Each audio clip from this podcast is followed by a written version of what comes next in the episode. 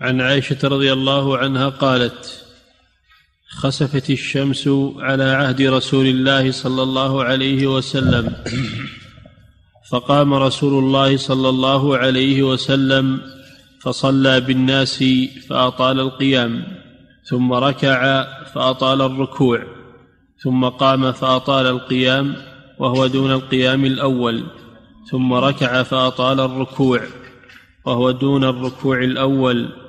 ثم سجد فأطال السجود ثم فعل في الركعة الأخرى مثل ما فعل في الركعة الأولى ثم انصرف. نعم هذا فيه بيان صلاة الكسوف.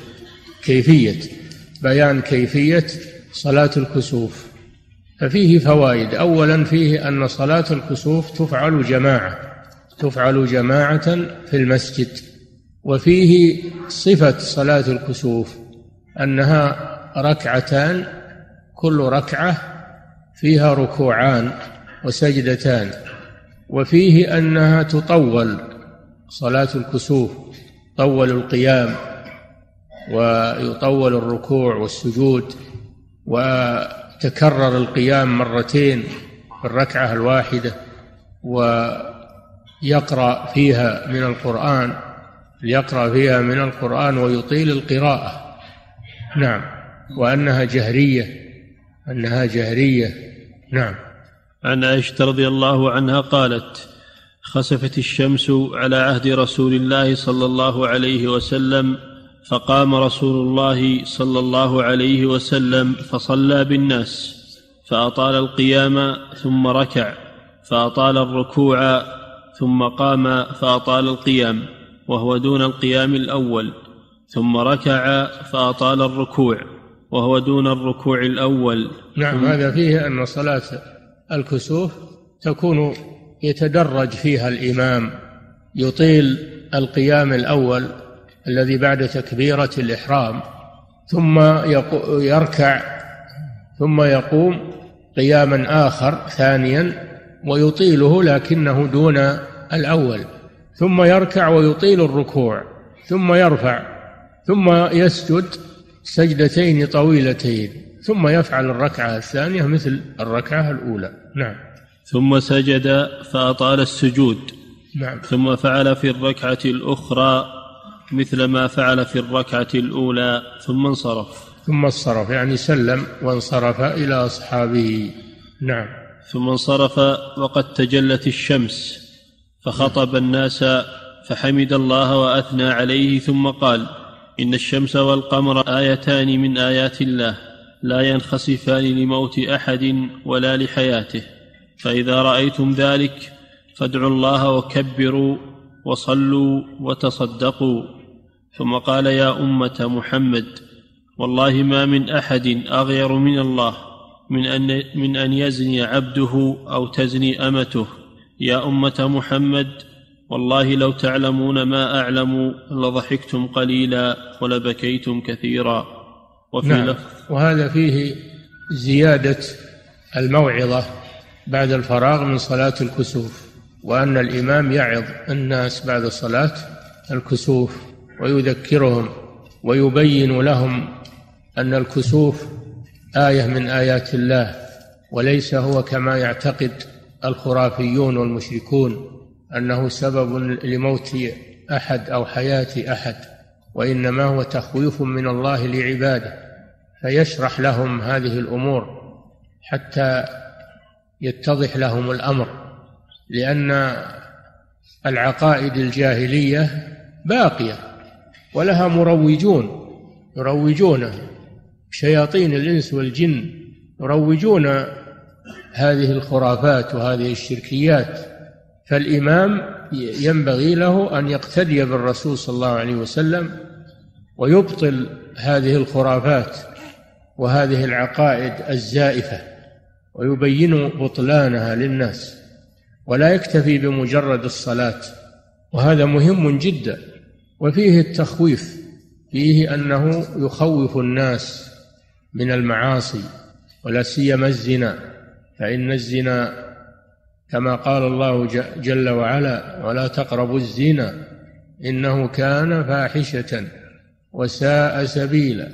قال لا تقربوا يعني لا تعملوا الأسباب التي توصل إلى الزنا.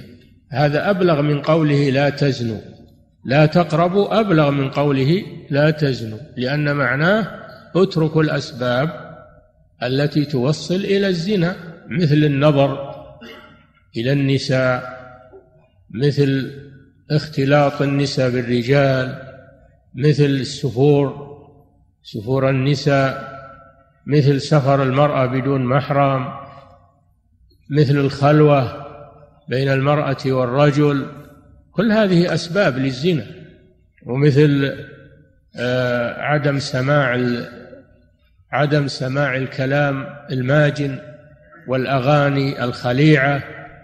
لأنها رقية الزنا وتوصل إلى الزنا ففيه ترك الأسباب الموصلة إلى الزنا ولا تقربوا الزنا. ثم قال إنه كان فاحشة والفاحشة هو ما تناهى قبح فهو أقبح من أقبح الفواحش لأن فيه خلطا للأنساب وفيه ضياع وفيه ضي... لأن فيه خلطا للأنساب وفيه ضياع للأعراض. وفيه نش... انتشار للأمراض انتشار للأمراض والأوبئة.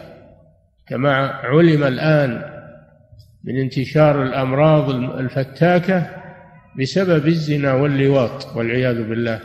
مرض الإيدز ومرض فقد المناعة.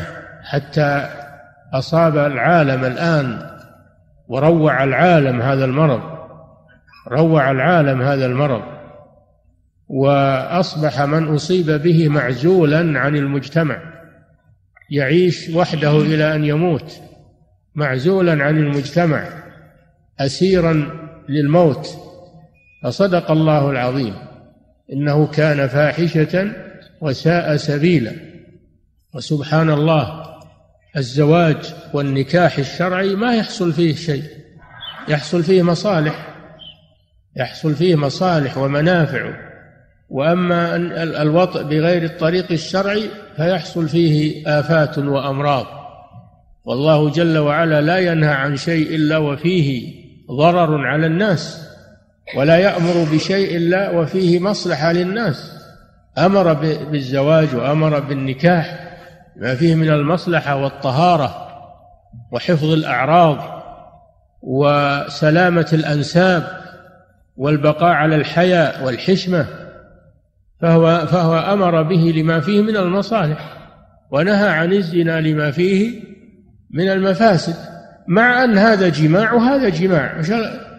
شوف سبحان الله هذا جماع وهذا جماع لكن هذا جماع فاحش وفيه وفيه مفاسد عظيمة وهذا جماع فيه مصالح وفيه خير وطهارة وعفة.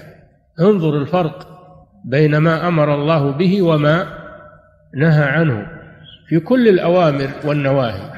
لا يأمر سبحانه إلا بما فيه مصلحة للعباد ولا ينهى إلا عن ما فيه مضرة للعباد عاجلا وآجلا سواء علموها أو لم يعلموها. ولا تقربوا الزنا إنه كان فاحشة وساء سبيلا. وفي هذا الحديث لا أحد أغير من الله. هذا فيه وصف الله جل وعلا بالغيرة. بالغيرة لمحارمه وأنه سبحانه يغار أشد الغيرة على محارمه إذا انتهكت وأنه يعاقب أشد العقوبة. وهذا فيه التخويف للعباد من مخالفة أوامر الله وارتكاب ما حرم الله. لأن هذا يغضب الله عز وجل ويغار الله جل وعلا منه. نعم. ثم قال صلى الله عليه وسلم لو تعلمون ما أعلم لضحكتم قليلا ولبكيتم كثيرا. الله أطلع نبيه صلى الله عليه وسلم على أشياء لم يطلعنا عليها ولو أطلعنا عليها لما تلذذنا بالأكل والشراب والعيش والضحك ولا أكثرنا من البكاء. فهذا إخبار منه صلى الله عليه وسلم أن الأمر عظيم. ولكن الله حجب عنا علمه رحمة بنا. من أجل أن نأكل ونشرب ونستريح في هذه الحياة. ولو أنه أطلعنا عليه لما لما تلذذنا بعيش ولما تلذذن براحة. نعم. أحسن الله إليك. ثم انصرف وقد تجلت الشمس فخطب الناس فحمد الله وأثنى عليه.